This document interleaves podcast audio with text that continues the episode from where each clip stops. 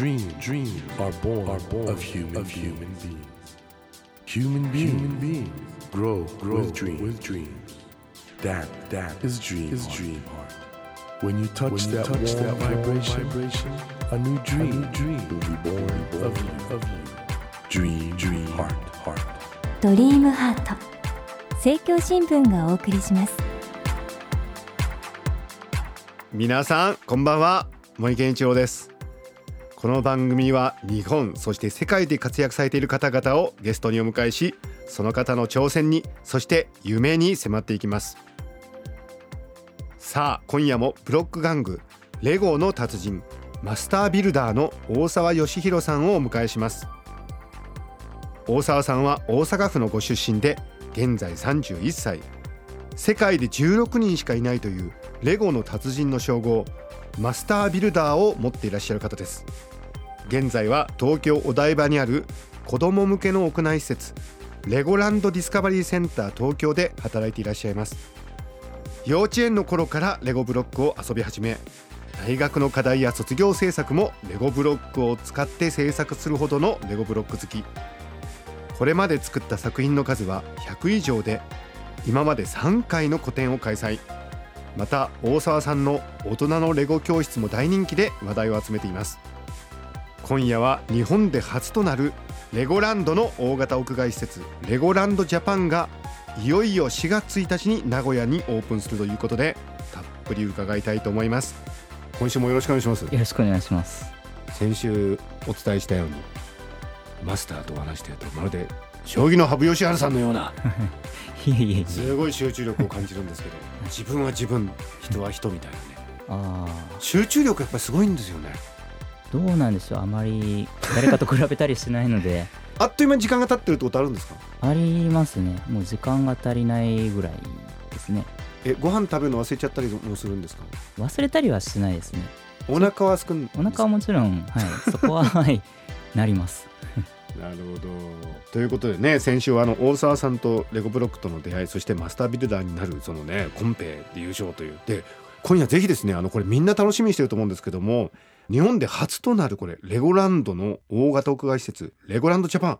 これについてちょっとお伺いしたいんですけど、はい。4月1日にオープンということでこれ場所はどこなんですか？場所は名古屋のはい。金城埠頭という名古屋港の近くですねで今あのマスター 大沢はパンフレット持ってらっしゃるんですけどライドっていうかこれジェットコースターみたいなのもあるってことですか？そうですね。ジェットコースターですね。あのー東京にあるレゴランドディスカバリーセンターは屋内にありまして、はい広さもあのもちろんレゴランドディスカバリーセンターより大規模でただ屋外ですね。外の遊園地という感じで、あの手元に資料があるんですけどワンデーパスポートだけじゃなくて年間パスポートもあるそうですよ皆さんこれはあれですか？あのマスタービルダーとしては関わるんですか？そうですね。作ってくださいっていう依頼がもしあれば 僕は作ります。ちょちょっと待ってください。なんか作ってください？まあ、こういうのを作ってくださいとか。レゴランドジャパンにはマスタービルダーがいないんです。あじゃあひょっとしたらマスタービルダーとしてレゴランドジャパンに行ってなんか作るかもしれないってことかもですか？しれないですね。なんかお話伺ってるとね実はレゴの創業者は大工さんだって本当大工っぽいですね。なんか作ってくださいとかさじゃあなんか作ってくださいって言うと「あいいよ」とか言って作ってくださるんですね。あそんな感じですね。はい。友達とかに頼まれたりしません？結婚式で作あってくれともう何回もありました。どういうものを作ってくれって言われるんですか？えっと結婚する場所のチャペルをレゴブロックで 作ったりとか。えー、結婚する場所のチャペルを作る？はい。あとまあ文字とかですね「ウェルカム・アワー・ウェディング」とか「誰々誰々」っていう文字とか大沢さんひょっとしてレゴブロックで作れないものってないんじゃないんですか？何でも作れんじゃないですか？まあ何でも表現はできると思います。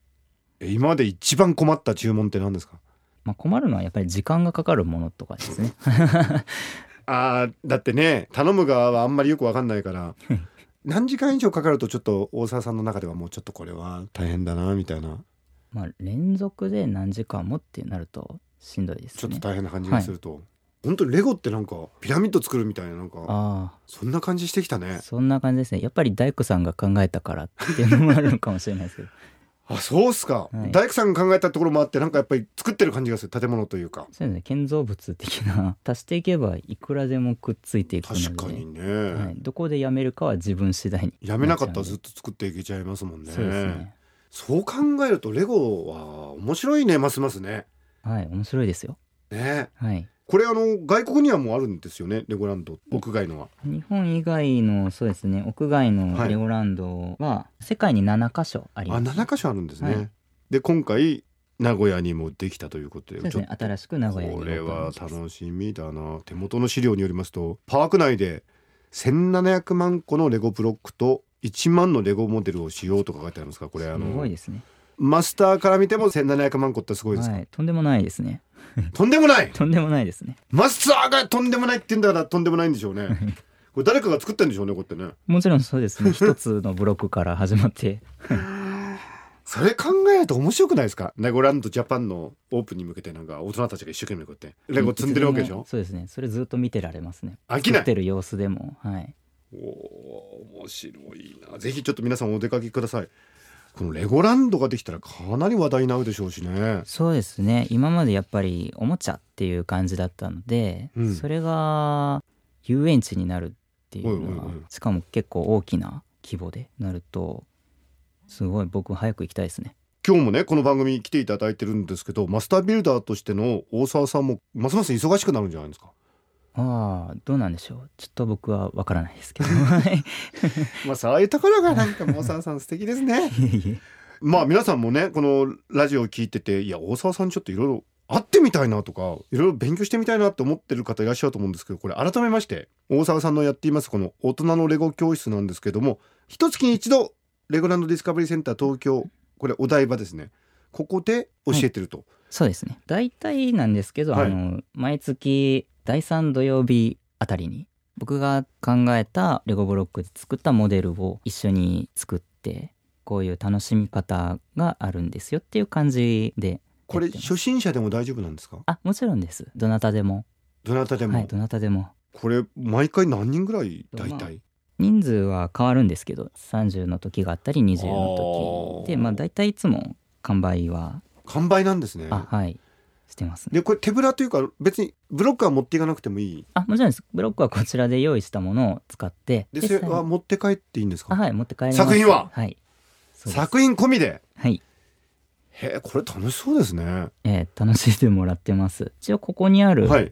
レゴブロックのポケットティッシュハウス作ったり。これ作るんですか？そうですね。これもちょっと皆さん今あの先週もご紹介したんですけどレゴブロックで作られたお家型の屋根の真ん中からですねティッシュが出るんですけどえこれ作れるんですか？はい。ここにポケットティッシュ。屋根が開いてポケットティッシュがそこに挟まれている。しかも下にストックですね。予備のストックのこれかなり高度に思えるんですけどこれも作れるんですか？はい。作れます。シンプルで。あと屋根の色とかあのこういう壁の色とかは自分でいろんな色を選んでまあデザインしてもらうんですけど。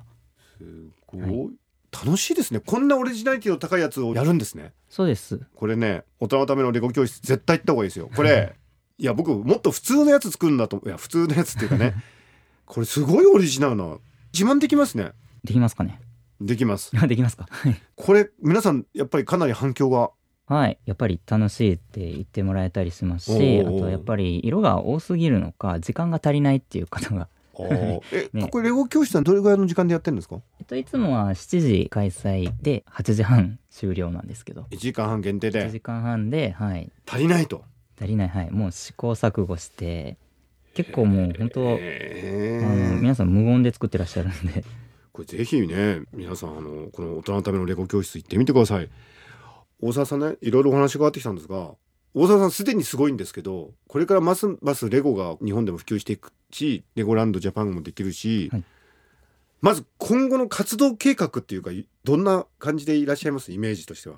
まあ僕はレゴランドディスカバリーセンターのマスタービルダーはい。として、まあ、手のひらサイズからちょっと大きめのものまでいろいろ作って、まあ、見た目でまず楽しんでもらったり、うん。こういうブロックの使い方がありますよっていういろんなものが作れるんですよっていう、まあ、説明というんですかね、はいはい。楽しみ方を伝えたりしてるんですけどもっと自由でいいと思うんですよね。発想がね。こういう、はい、ものを作りますよっていう今まあみんなで真似して作ったりうんうん。とかが多いんですけど、もっとざっくりこういうテーマでじゃあ今日は作ってみましょうかとかはい。そういう時にどんなパーツがあってどういう使い方ができるのかっていうのをレゴブロックの奥深さみたいなものをその場ではい。知ってもらいたいですね。してもらいたいと、まあ、全部大切な仕事ですもんね。で、はい。脳のね立場から言うとその人間の脳ってやっぱりこうレゴブロックやってたらものすごく発達すると思うし創造性も発揮できるし、はい。高齢の方なんかはその認知症予防なんかにもね非常にやっぱり有効だと思うんで、はい。これがもっと広がっていったらすごいいいことですそうねで。すね。そうなってほしいですね。やっぱりちょっと前までは子供のおもちゃっていう認識強かったと思うんですけど、最近になってようやくこう大人の方でも趣味で作る。趣味のレゴ。はい。まあもちろん大人向けのセットとかもはいはい販売はされだした感じで、ただまあそれでもレゴブロックが趣味っていうのをちょっと言いづらかったりする。そうですか。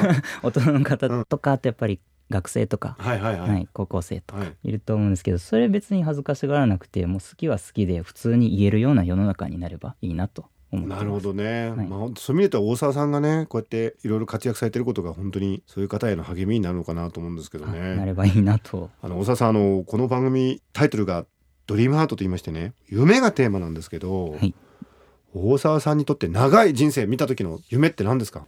まさか趣味が仕事になるとは思わなかったんで、はいはい、人生何が起こるかわからないなっていうのを思っていてこれから先も、まあ、きっとブロックで何かを作り続けてはいるんでしょうけど、レゴブロックで、まあ、日本をもっと盛り上げたいとかまだまだこれからだなと思ってるんですね日本、はいはいはい、はい。すごい人はもちろんたくさんいらっしゃるんですけど、うん。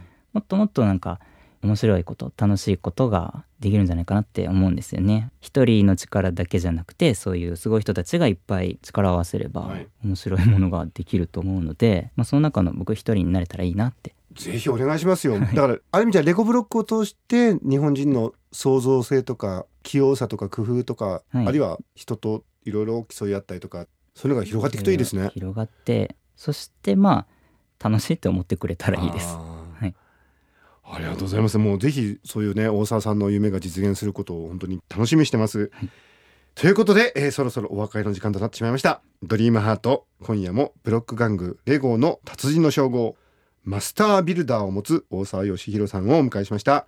2週にわたって本当に楽しいお話ありがとうございました。ありがとうございました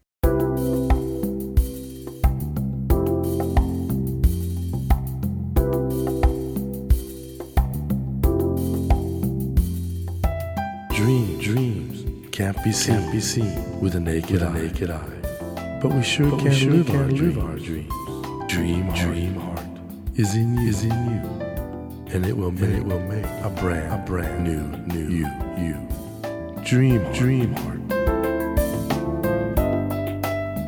日本そして世界で活躍されている方々をゲストにお迎えしていますドリームハート今夜もブロック玩具レゴの達人の称号マスタービルダーを持つ大沢義弘さんをお迎えしました。このレゴランドなんですけどね日本でいよいよできるということでレゴランドジャパン本当に楽しみですね。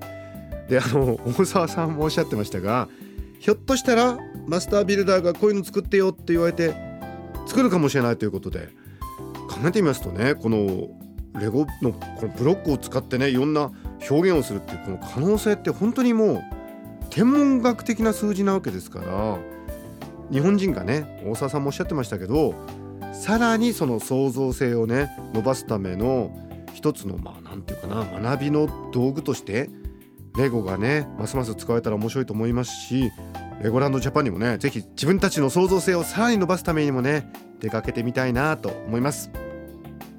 さてドリームハートのホームページでは毎週3名の方に1000円分の図書カードをプレゼントしています。番組へのご意見などメッセージをお書き添えの上ドリームハートのホームページよりご応募ください。お待ちしています。さて毎週日曜日のこの時間にお届けしてきましたドリームハートですが4月からは毎週土曜日夜10時にお引越しをいたします。次回の放送は4月1日土曜日の夜10時からとなりますのでぜひお聞きください。